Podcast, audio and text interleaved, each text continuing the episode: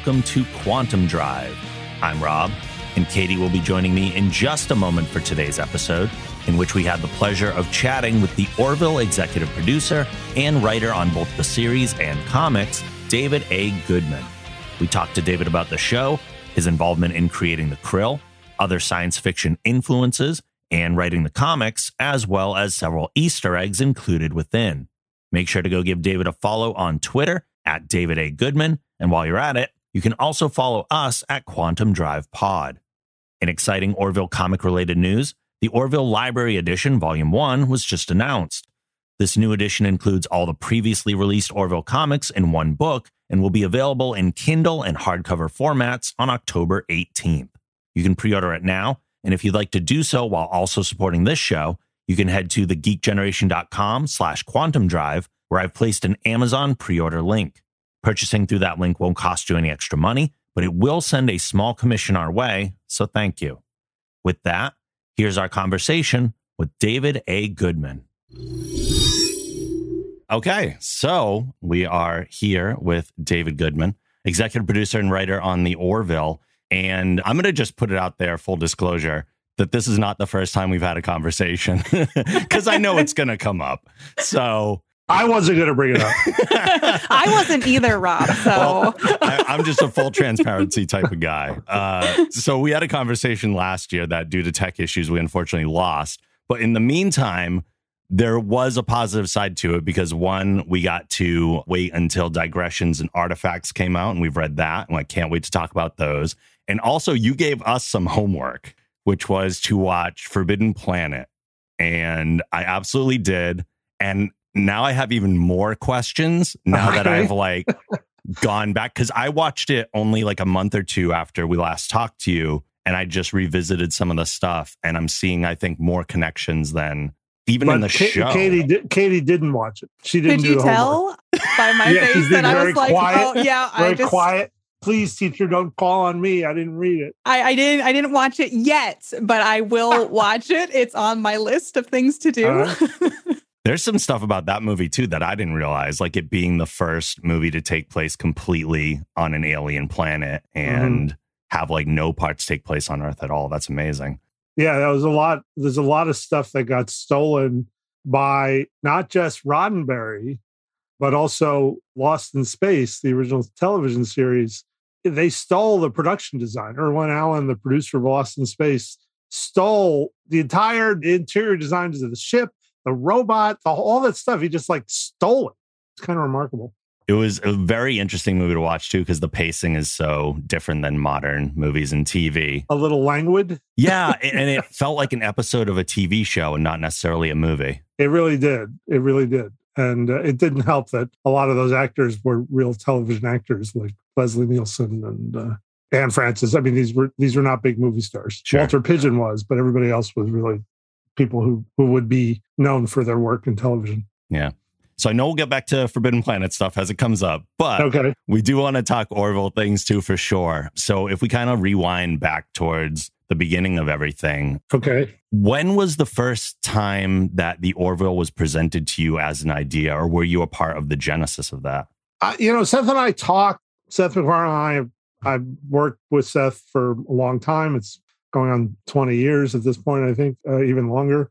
The third season of Family Guy, we became well, I started working with him and we shared an interest in Star Trek and science fiction television. And he and I were talking and uh, he was throwing around this idea and then he writes the script and uh, turns it in and they pick it up for 13 and in a very short amount of time. I mean, it was something that Fox wanted to do, but he uh, all the way through talked to me about it and we threw around ideas about it. And then, I, so I, w- I was there as close to the beginning as anybody. And uh, then he wrote a second script on his own. It's The Stars Shall Appear was actually the second episode written for the show. Oh, wow. And he showed that to me and I gave him some thoughts. And then I was part of the writer's room right from the beginning. Okay. Now, there's always comparisons to Orville from Star Trek. I mean, Katie and I are big Trekkies as well. I mean, I'm wearing a mm-hmm. Star Trek t shirt and everything. Um, yeah. do the nonstop comparisons to Star Trek become obnoxious at some point, or is it a compliment that you'll hear fans say their favorite modern Trek show is the Orville right now. Yeah, I mean, we've certainly heard that. I mean, I, you know, to me, there's obviously comparisons to make. I think that Star Trek popularized the idea of of a television show on a spaceship that had kind of a military feel. People in uniforms carrying guns, but also telling these sort of metaphors for modern life. And that's something that Roddenberry popularized and other shows have used. And we're using it too. But Seth had his own sort of take on it. I certainly don't take it as an insult that somebody says it's the best Star Trek on the air. I think that what's so interesting to me that sort of always gets lost in the conversation about the Trek fans, and there's there's the rabid groups like the three of us, and then there's but the fact is Star Trek was an enormously popular television show for the world. And all the people who enjoyed Star Trek were not necessarily rabid Trek fans, and that's what I think Orville has too. Is that Orville is a show that has its rabid fan base, but then also it's a show anybody can watch. And that to me is kind of what makes it special is that we're not so lost in our own canon and the details of our universe that somebody can't turn on an episode and figure out what's going on and enjoy it and hopefully laugh at it, be moved by it, whatever. Very true. I mean, we're all self proclaimed rabid Star Trek fans. I saw that you worked on Star Trek Enterprise, and that kind of led into working on the Orville a bit. I was curious if it's like a dream come true of sorts to get to work on something that you love and that so many other people love. Like the fact that you get to work on something that you are a fan of. Oh, yeah, Katie. I mean, I remember, I'll always remember when I, I've been a Star Trek fan since I was in junior high school. And so that that day that I mean, I got the job on on Enterprise. I had this job interview with Brannon Braga and a couple of the other writers, and it went well. And then I had a meeting with Rick Berman, and that went well. And then I got the job offer. And so I'm driving into the, the gates of Paramount for my first day of work. And I have to call into Brannon's office to just make sure that the pass was there. Where do I park? And uh, so I'm on the phone, and the assistant was giving me the information. And then he says, Oh, and David, welcome to Star Trek. And uh, you know that that moment's still a very memorable moment and the great piece of that story is that that assistant was terry Matalas who is now running Picard wow and terry was also like he was saying that to me uh, we didn't know each other at all but he knew what a big fan i was he was a giant fan that's why he was working there and that idea that you can get to play a part in those things that you've been watching and reading about since childhood and and actually contribute and, and be a part of that is it's incredibly gratifying. I was also thinking like reading the comics and then also obviously watching the show. What is it like seeing your ideas on paper and then seeing them brought to life in, you know, obviously right. with sci-fi alone, but just in general? Yeah, no, that's obviously for creative people who want to have a creative career and the idea that you would get to see these things to fruition is really gratifying. It can be frustrating too, in that these are all collaborative efforts and it's not always exactly what you want. But in the case of the Orville, I mean, I really did get to work on something from the beginning that I made some big contributions to. And then, and then the comic, I'd always wanted to write comics. So the Orville gave me this opportunity to write comics. And that has just been start to finish, just a great, wonderful experience. I love the artists involved, David Cabeza and the other artists involved. And then I'm I'm writing these scripts that very in a very detailed way lay out what happens. And I'm the only writer of the comics. I've run ideas by Seth, but he's never ever said, don't do that. He's always like, oh, yeah, that sounds good. And uh, so that's a very exciting thing to see your things sort of brought to life, brought to fruition. I think what's great in the computer age is that people just starting out can do that on their own. I mean, they can do comics online, they can do movies and special effects. It's kind of amazing really what's available is. to people, but yeah. but it's nice to get paid for it too. So. Yeah, that is true. It's always a, a special touch. I also love that the tone of the Orville is dramatic and lighthearted. So right. there's both veins in storylines. Do you find that it's easier to write dramatic or more light, humorous storylines? Well, you know, for the most part now, Orville is drama. It's drama with a light touch. The show started out maybe with a little more focus on the comedy, and that was something Seth talked about. That's really where he lived and, and where his confidence was. But as time went on, he realized that the fans didn't need the hard jokes and he didn't want to be doing that and so we we went away from that there's still plenty of character comedy in the show and i think that to me i've never really written a, a very heavy drama like Law and Order SVU or or Homeland or you know mm-hmm. these are all great shows that I've enjoyed, but I've never personally written that. I've I've always most of my resume is in comedy or in the sci-fi genre. I mean, Star Trek Enterprise was not full heavy drama. There was sort of the sci-fi element and a lightness to the character relationships. So for me, it's that's what I do. I think about the people who write that really dark stuff, and I'm like, I don't know how you do that. I have to make a joke some point. I think that serves too as a better entry point. If I want someone to watch Star Trek now, I almost feel like I'd make them watch the Orville first because I'm I could be like, this goes down a little easier. That's interesting. Yeah, I, I've watched some of the new shows, the new Star Trek shows, and I think that they're amazing looking and great cast and very well written. But I do wonder about that. I'm a Star Trek fan, so I understand the context of everything. I always wondered if a new fan, but they keep making more of them, so that must be the case. it must be. So it must be doing well if they keep pumping them out. So, and I'm happy about that. Right. Yeah from a fan's perspective, it makes me so happy to see the Orville and Star Trek coming back into the yeah, the absolutely. Fold. It's very exciting that you can watch a new episode of a, a sci-fi show whenever you want. There's yeah. always something new. It's great. Yeah. So, in the writing room, is there anything that the writers all do to get into the mood or the groove into writing a script? Um, you mean like music and drinks? What, what are you like? I don't know. Like, is there just like a, a, rhythm to it, or or anything special, like a a routine? The schedule dictates the mood. Uh, we we got to get this done. You know, you're you're always thinking about the schedule. You got to get the scripts written so that they can get shot. And then you're also thinking about what have you done before. So an idea might come up that you then dismiss because it's too similar to something you've already done, or uh, you come up with an idea that then is a continuation of something you've done. You realize, oh, this builds on what we've done, but it's really that. It's really you have a job to do. You've got to get this work done. That makes sense. And I also know you've done a lot of different jobs. You've worn a lot of different hats in this industry from acting to voice work to writing to producing. Is it difficult to switch from one thing to the other? I'm not an actor, Katie. I just I know, but I saw clear. that you had done a couple things. I'm not I'm not an actor. I've done voices in a couple of things, mm-hmm. but that's because I sound like Ray Romano. So Seth does a Ray Romano gag, he casts me as Ray Romano. I um, or I'll pitch a joke and it sounds funny coming out of my mouth. So Seth will say, "Oh yeah, let David do it." Uh, I played a Star Trek nerd on a Family Guy episode. That wasn't a stretch, really. um, and the producing and the other things all come out of being a writer. The producing things that I'm involved with have to do with the fact that I'm one of the writers involved in the show. Mm-hmm.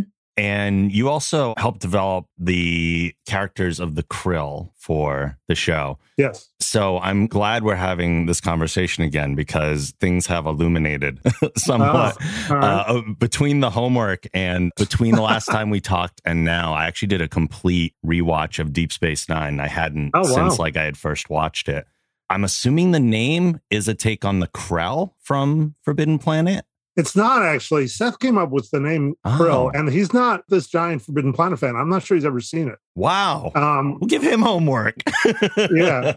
So, no, I was making you guys do homework. Yeah. I can't make can't make him do homework. I uh, and Kitty didn't do the homework. I was gonna say it makes me feel a little better, but still, I'll do it. I'll I promise. I don't care. After this, we may never speak again.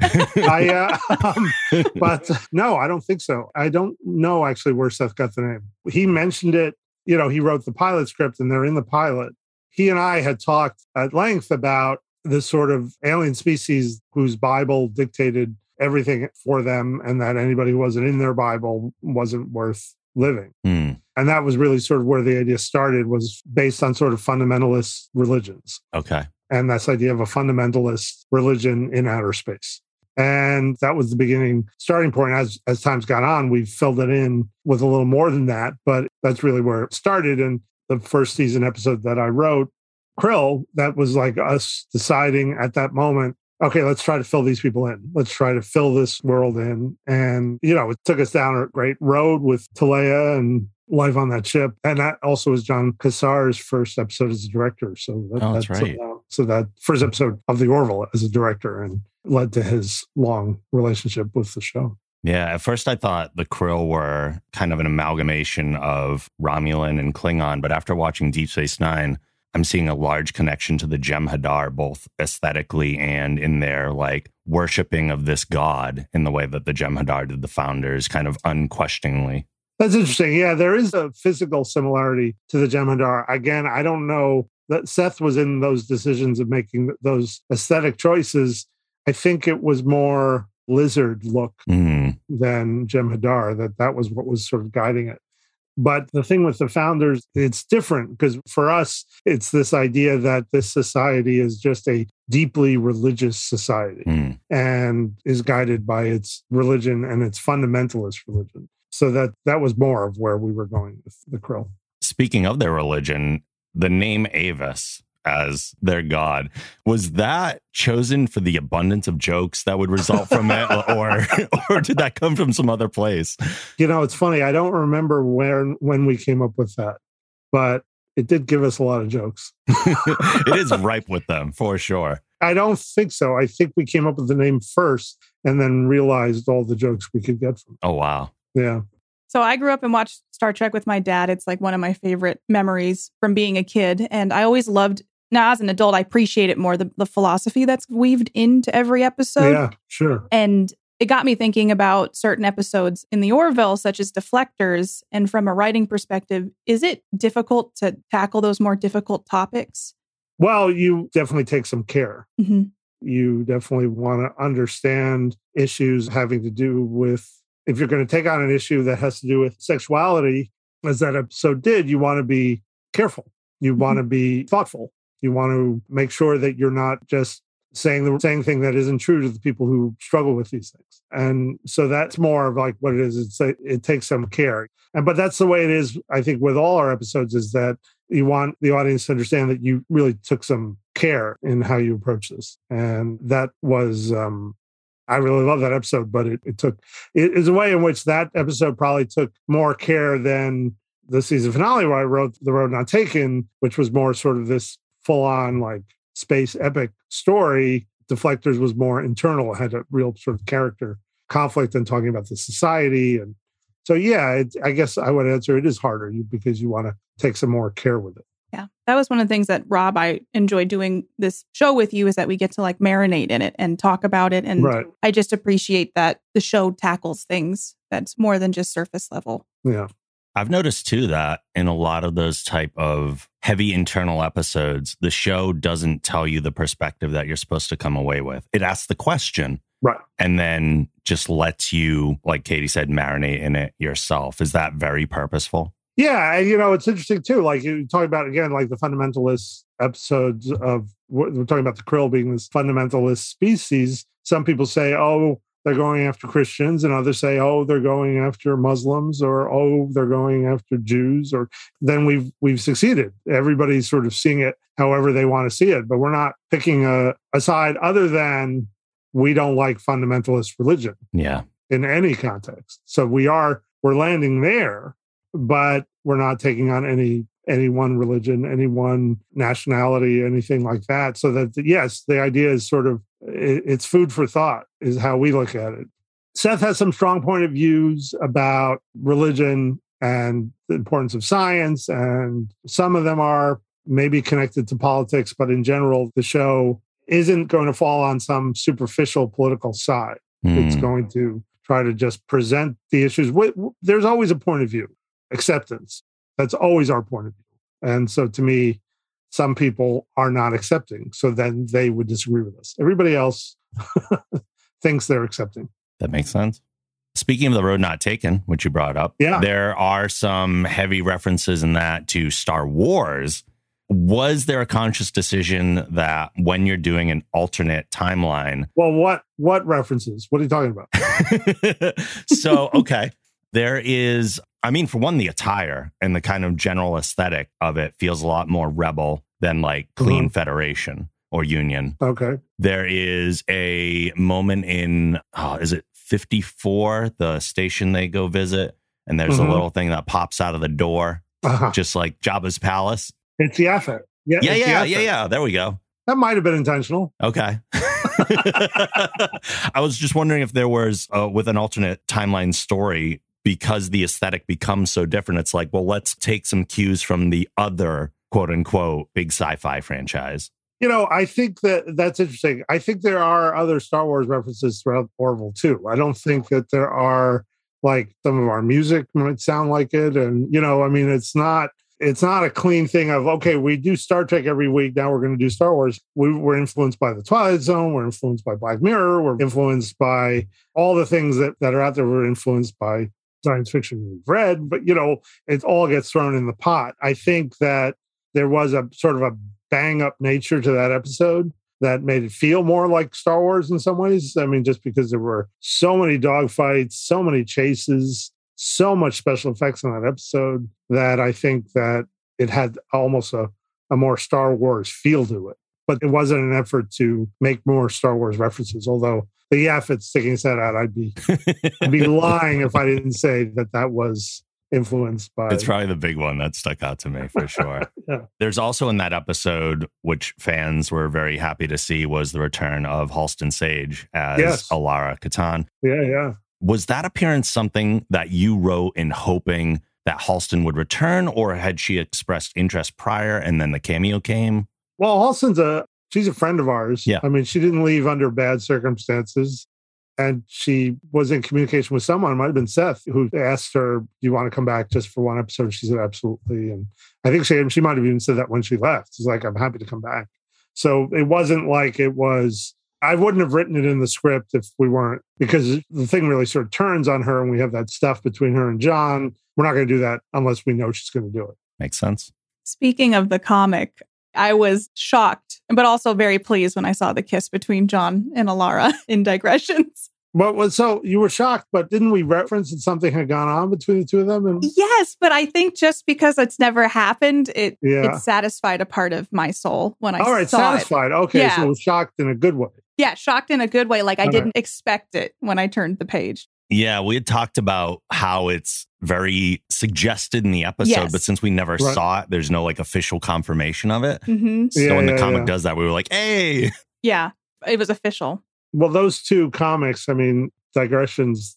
It was a real exercise in trying to find the connective tissue between the two episodes because we'd come up with none of that that was in the comic. It was all me trying to make wow. trying to fill in the blanks because we broke the way Road Not Taken got broken was we were actually working on the story for tomorrow, tomorrow, and tomorrow, and we couldn't figure out the ending. That episode was similar in some ways to Second Chances, this uh, Next Generation episode where hmm the other version of Riker comes back.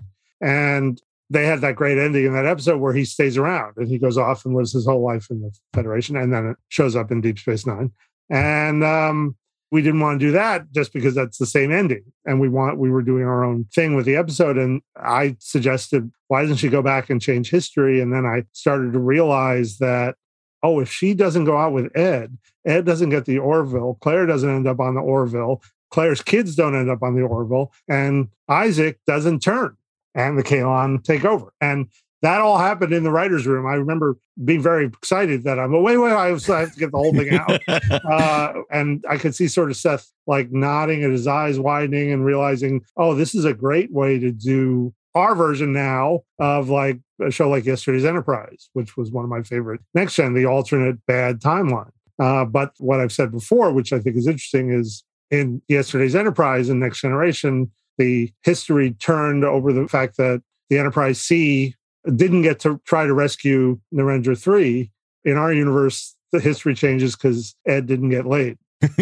Uh, and so that that's the difference between the Orville and Star Trek right there. But anyway, so that's how that episode came about. And we started working out the story. And okay, we want Kelly on the ship with the rest of the crew, and they're together. And we never explain how they got together. We didn't even think about. Mm. We didn't even think, you know, what have Ed and Gordon been doing for the six months that the Kaylon have been taking over the galaxy? And then we had the dialogue of Ed had never gotten a ship, that he's running the Eridani Epsilon outpost, and then everything else I had to make up. But I was trying to be really careful to connect it in a way that made sense. So it wasn't, it really was kind of this thing that I hobbled together to connect the two episodes. But I, I, w- I was happy with how it came out. It came out great. Did you have to make like a flow chart that you had in front of you while you were writing it?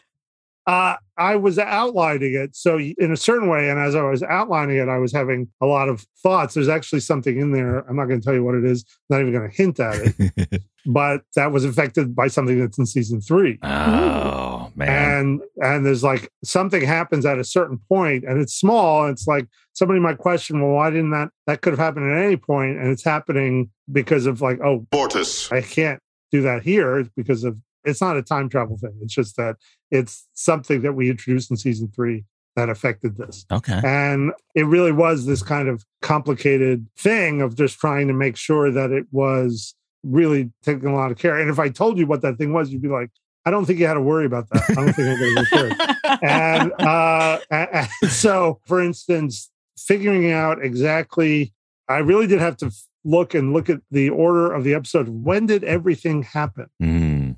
and I had to figure out when could Ed have been on a ship because I wanted to show him on a ship with that other captain, but then he's got to get the job on the space station. So figuring all that stuff out, yeah, there was it wasn't a flowchart, but it was it took a while. Yeah, because you're revisiting a lot of those episodes and and those little key moments that we saw, and there's just like like an alternate timeline goes. There's just that twist. Yes, right. Oh, and uh, bringing Cassius back, I wanted to bring him back. I like that guy. I thought he was a really good actor, and I thought it was a good character. He was great. I love him too. Yeah. and uh, the fact that he's a, a good husband to Kelly, that he believes her, all that I thought would be fun things. And it gave me somebody to kill. Yeah, that was rough. Were you emotionally affected by that? I was. I, I had emotional damage from that one. Well, that I succeeded. No, I mean, I wanted, like, again, we sort of see Kelly on that ship and that idea that, like, she's lost her husband. I thought really added added a level Hmm. that you could still see in Adrianne. She didn't have that when she did the episode, but you could sort of see in Adrianne's performance. She was really dark Yeah. and uh, that she's really lost things because she changed the past. That's one of the things I like about the comics is that they feel like episodes in between the actual episodes that I can read. I'm curious, what was the catalyst for the comic being created? What what was the spark that got it going? Uh, I said, Seth, we have to do comics. And he said, Yes, go, go ahead. That's amazing. Uh, um, and it was really me sort of taking advantage of the situation that I had, which was, you know, I used to read Star Trek comics. I was always really disappointed in them. Star Trek comics that came out in the 70s and 80s, I found to be really disappointing. So I sort of started from that place of like, what do I want these comics to be? And then the studio licensed it to Dark Horse. They went to a bunch of companies. I think Dark Horse was actually the only one that was interested. And they do a lot of tie in comics. They do like Stranger Things and mm-hmm. a couple of other things. So they were into it and they were obviously happy to have one of the writers of the show doing it. And we did a, a tryout. I wrote a scene as a comic book scene. It was actually a scene from Krill. It was that opening scene on the bridge where they're approaching the Krill battleship. And I, I wrote it as a comic book, like in comic book format. And we gave it to like five or six artists who then had to draw it. So it was like an audition. And in my mind, David Cabeza nailed it right away. But I gave them all to Seth. It was actually, we were shooting, and I go to him in Video Village. And in between shots, I say, Hey, take a look at these artists. We got to pick one for the comic. And he's like, It's this guy, right? I mean, it was like so obvious. So, David, such a talented artist and sort of capturing the look of our actors and the ships. I mean, it's a beautiful comic from his art. And but anyway, so then it was just me writing stories, and and I appreciate you saying they feel like episodes because that's what I always wanted. I wanted that feeling that I never got from Star Trek comics, and I think it's a subtle thing, but I think the thing that I do that probably does make it feel like a TV show is I don't have thought balloons. Hmm. Yeah. It's all dialogue and action, and I don't have too many captions or stage direction filling things in.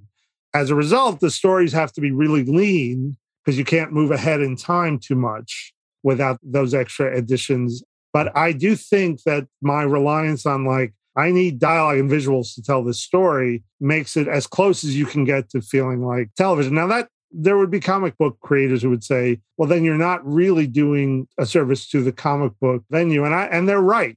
The purpose of this comic is as an addition to the TV show. It doesn't exist on its own. And I think that's okay. I, that's purposeful there are much better comics out there. I'm not like people who really push the boundaries of the format, but this to me was always supposed to be some more Orville episode. Hmm. That's the way I always sort of looked at it. So I've seen what TV scripts look like, but I can't say I've ever seen a script for a comic book. So I'm not really sure what the format of that all is. But when you are writing, how specific do you have to be about things like visuals?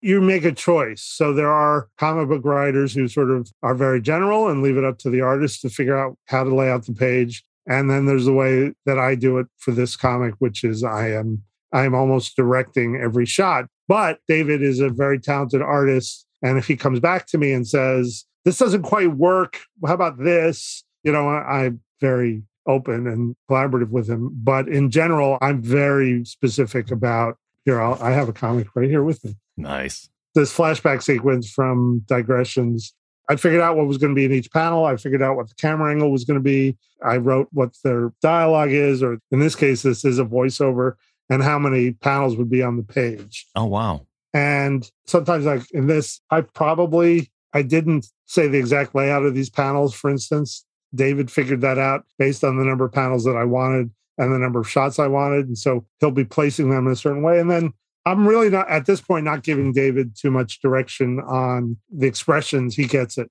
from context about how people should look and he adds his own spin on that too so it was a great partnership Yeah.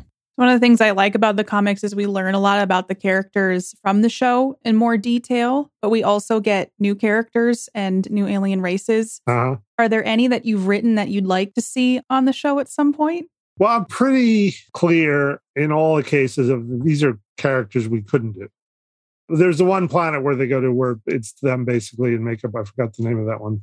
But in general, like the aliens that I have, The kind of bird like looking ones, right? the, the, these, these yeah. I wanted in this first comic to have an alien race that we're never going to do anything like this. We'll never be able to pull it off. It's also cute. It's almost too cute for the television show. Mhm. And I felt like comics, it's okay to do something cute.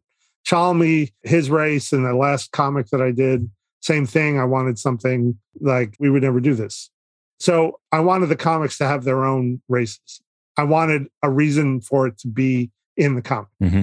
Yeah, that's something we have speculated on a little bit when we had our discussions is when races like that came up, we were like, oh, this is so cool.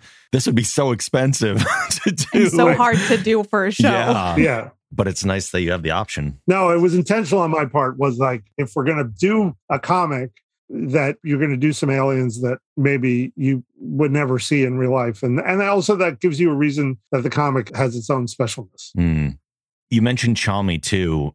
When you have a character like that, is there a full description you write, or do you kind of just let David run wild with like a bunch of ideas of what that might be? Well, see, I I really wanted that Chalmy's race is an homage to Forbidden Planet. The race? Really? So, do you remember the? And, and Katie, you're not going to know. what we're Yeah, I'm just going to sit here quietly and The long extinct race, or a long extinct race. Like we never really see it in Forbidden Planet, Right. except Dr. Morbius mentions the architecture. So there's sort of a squat architecture, and then the monster from the id that we see in the force field okay? is two legs, and it's this big. So I I think I gave Dave that as a reference, but that I wanted a sweet version of that because you we don't know what the Krell looked like. Right. I was making sort of assumptions. And I so I wanted this sort of squat thing on two feet Okay. we added the cute face and then he was furry. Yeah. These were elements, but it was sort of a visual homage to the Krell because there is sort of a in that story a connection to that an homage to that movie as well. Like the idea of he's controlling things with his mind. Like that. yeah, that was the other thing I was going to ask about is that if Chalmy's Yeah. doing that with the subconscious control and then Morbius is doing it with the machine, it's the same idea there. it's the same idea, although I went further and said that it was a genetic thing. Yeah. it wasn't it wasn't the power of their mind, which is the sci-fi idea of Forbidden Planet. In this, it's genetics. It's like these machines have been programmed to respond to the right genetically appropriate race. Okay. So it's different, but there was definitely sort of a, an homage to it. When you're writing all these stories, and we talked about how much they are very much like episodes that we didn't get to see on TV, do you ever bump into one where you go, I should save that for television because that would just work better over there or for any reason?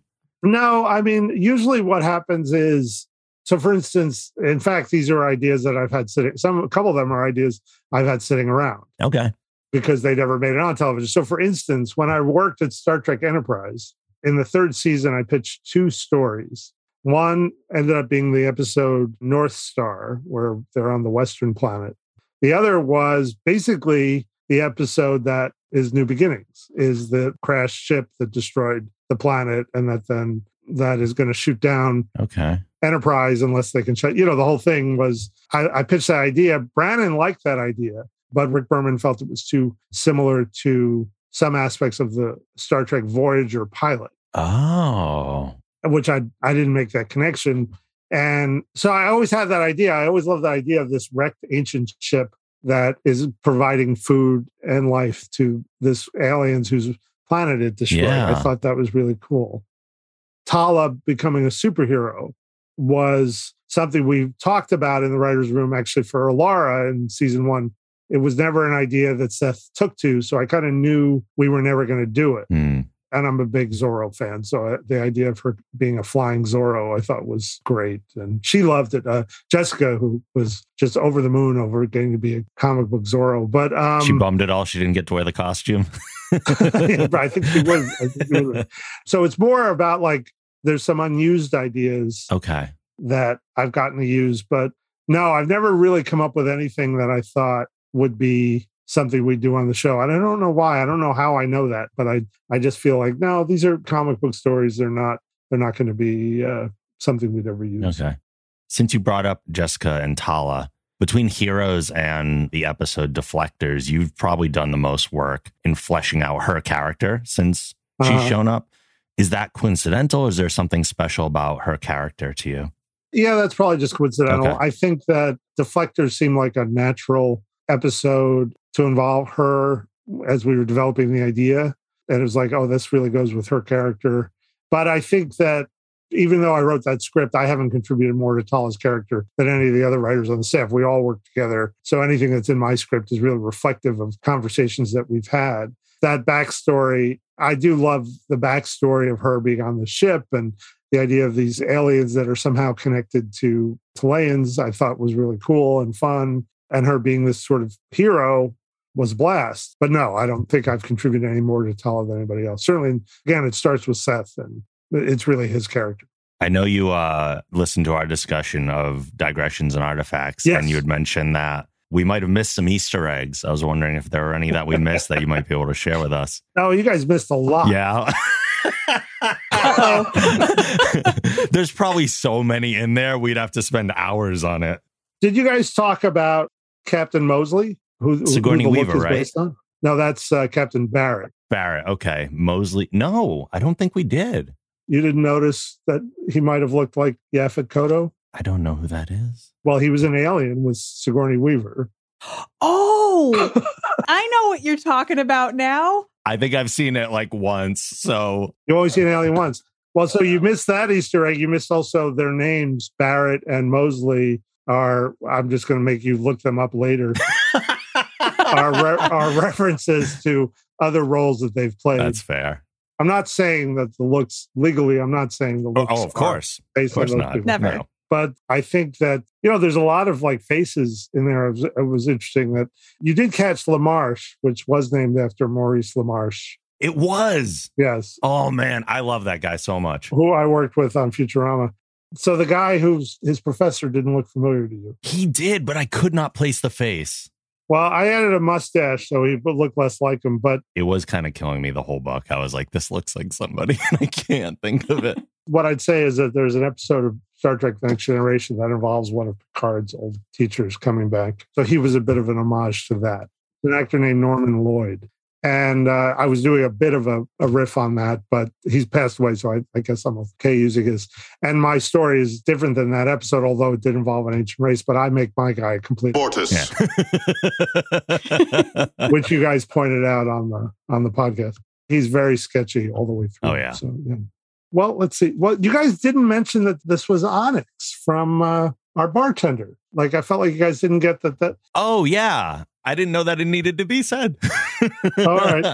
I was like, wait, did they not know that was Onyx? oh, totally. There's an Easter egg that nobody's going to get. Captain Griffith. This is very this bearded guy. He's based on Howard Griffith, who's our producer on Orville, the guy who handles all the physical production. Seth named the character after him, so I just had the artist draw him. He was thrilled. But the doctor I don't think Cabeza quite captured the actor, but I sort of had based him on uh, Dr. Boyce from the original Star Trek pilot. Oh, wow. There's a few other things in there too. I'm just thinking. Now, you want to know whether I'm referencing Star Wars? You have the quote in there, right? Which quote? I think that's one we talked about. I have a bad feeling about this. Uh, that's in there, but there's also something that's even more uh, more of a deep dive. So this scene with Gordon and Ed, where Gordon said, "Kaylon troops have entered the base. Kaylon troops have entered the base. That's it. Let's go." He says, "Come on, that's it. Yeah. Let's go." So if you watch it, Empire Strikes Back. This is gonna be super specific, isn't it? you watch The Empire Strikes Back. Yeah. Han goes to get Leia. She's still in the command center and it's wrecked. And you hear this announcement Interior troops have entered the base. Imperial troops. Oh my God. And then he grabs her and says, Come on, let's go. So that was a reference to That's that. fantastic. There's a lot of that stuff in here I could probably, uh, but and that's just all living rent free up there, or that's living rent free. There you yeah. go. Yeah. Using up my space. That's a lot of detail, though. it really is. yeah. you know, I nobody seems to get it. So it's I don't know, but it adds a nice little emotion, like Gordon said, "Come on, we that's it, you've done enough," kind of thing. So there's probably some more stuff too like that. But well, and then I think you guys mentioned in in uh, artifacts, risk is our business. Did you guys mention that? Oh yeah. Mhm. That was me really going to the edge. That was inspired by a question we got at Comic Con, where somebody had referenced the episode where they're watching Seinfeld at the beginning. And the person in the audience said, So if Seinfeld exists in this universe, does that mean Star Trek exists in this universe?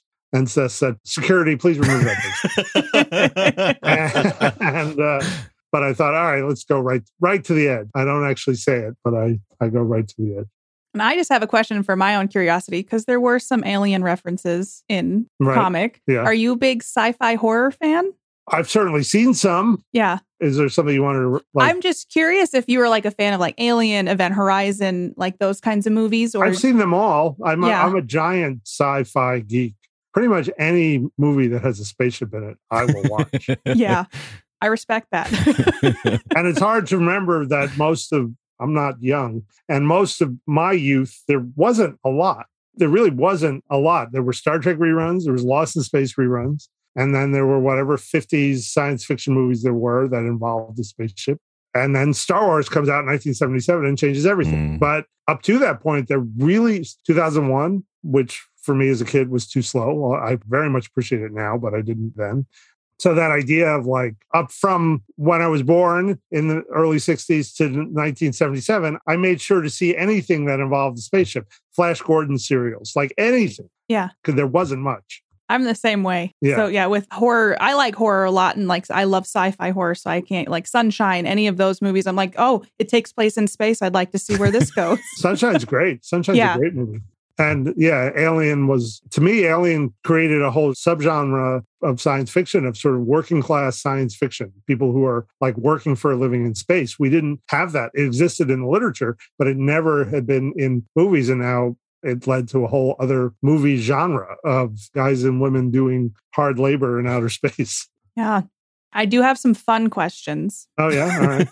I, I also want to know. I feel like most people have a Star Trek captain. I grew up with Next Gen, so Picard is very much my captain. Right. But do you have a captain? Yeah, it's got to be Kirk. Yeah. I mean, I grew up Star Trek.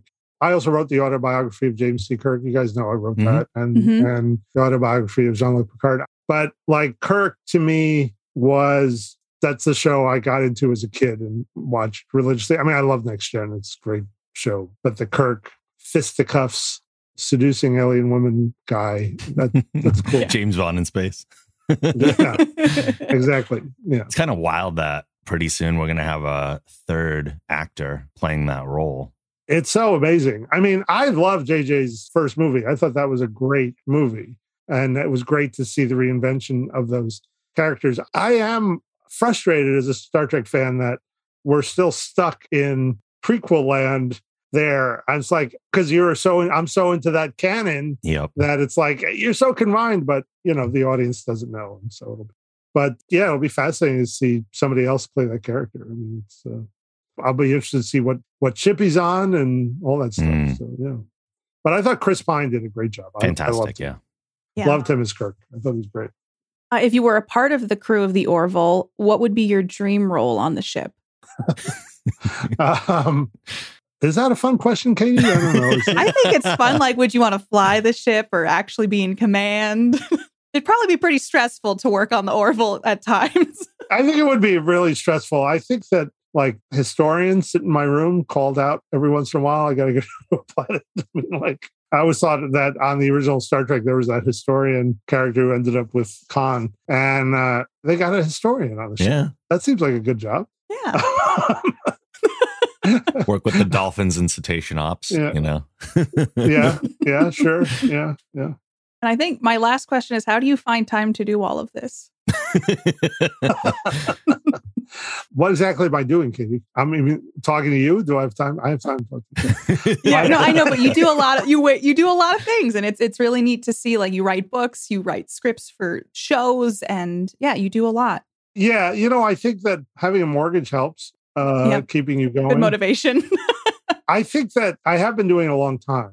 I've been a professional writer since 1988, so that's a long time. And so it may look like I'm doing a lot at once, but it's been spread out over a period of time. But then also just the idea that I've gotten the opportunity to do what I've gotten to do. I don't want to miss that opportunity. I've, I definitely feel very lucky that I get to do what I do.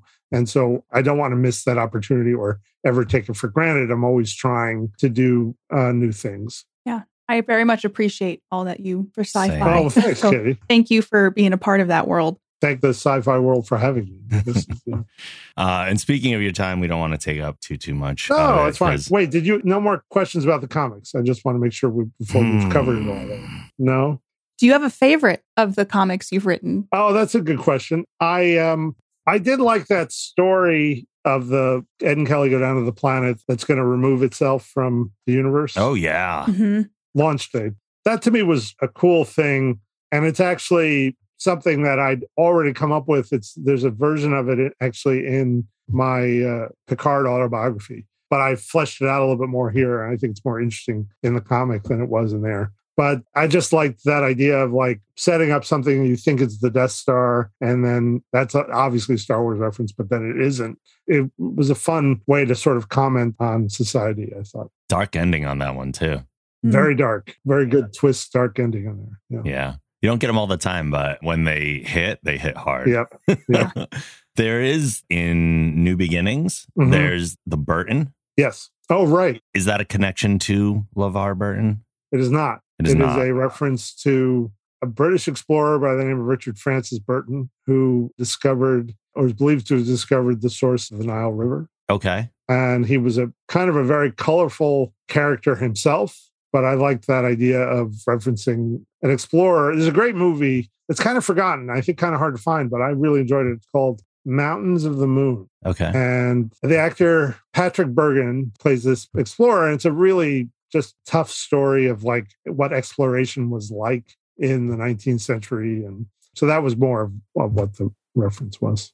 You might want to look in uh, Lieutenant Hodges in that episode. May have been based on a famous person. Hmm. Not the name, but the face. Okay. I feel like I need to go back through I and know. like start detective Fine work. tooth comb. Yeah, looking for Easter eggs. I'm gonna be dragging a comb across the desert like in Spaceballs. Just I'll have like one of those walls and I'll have all these things tied together and most of the characters i was treating it like we were guest casting like that you were so i Mm. would from a legal point of view i can't actually say who i was if they're still alive now Yaphet Kotto passed away so it's not it's okay uh, but uh, the comic book company never wanted me to say publicly who i based it on so I mean, from a, a perspective of writing, it gives you an, the ability to do a dream cast if you ever wanted to. well that's it that's exactly right i mean that's Yeah. I was like yeah well, we'll put him in i mean and i put hodges is somebody who's much older now than than he is in the comic like it's not even a a real casting but it's Mhm. yeah. Well, I know we could go through the Easter eggs for a while, I'm sure, but Yeah. uh, yeah, but we'll start to wrap things up here, and we can let you get back to your life. And All right, thanks. Was- listeners can't see this either, but I just want to say that I appreciate some of the things I'm seeing in the background of your office Mhm. there. So you're representing both of my favorite fandoms in your office right. right, now because you got the Enterprise over there on the wall, Uh, and then right you got there. the Batman cowl behind you, and I'm a Batman massive cowl. Batman fan. I think there's an Orville right next to the Batman cowl on top of my I finger. think, yep, that's the back Yep. end of it, right? And then uh, right here above this finger is In Search of, which was Leonard Nimoy's documentary series, oh wow, which was from my childhood. Again, yeah. there was no sci-fi, but Leonard Nimoy would do uh, this documentary series, so you listen to that. And then right above that is the DVD set of Six Million Dollar Man. I have not seen that. Never seen that. It's not really worth it. Okay. Sometimes they don't hold up. So uh, Oh my god, no! Again, it spe- it speaks to the dearth of like what we had as kids. Yeah, to watch It was like this is as close as we get to a superhero show. We're going to watch it.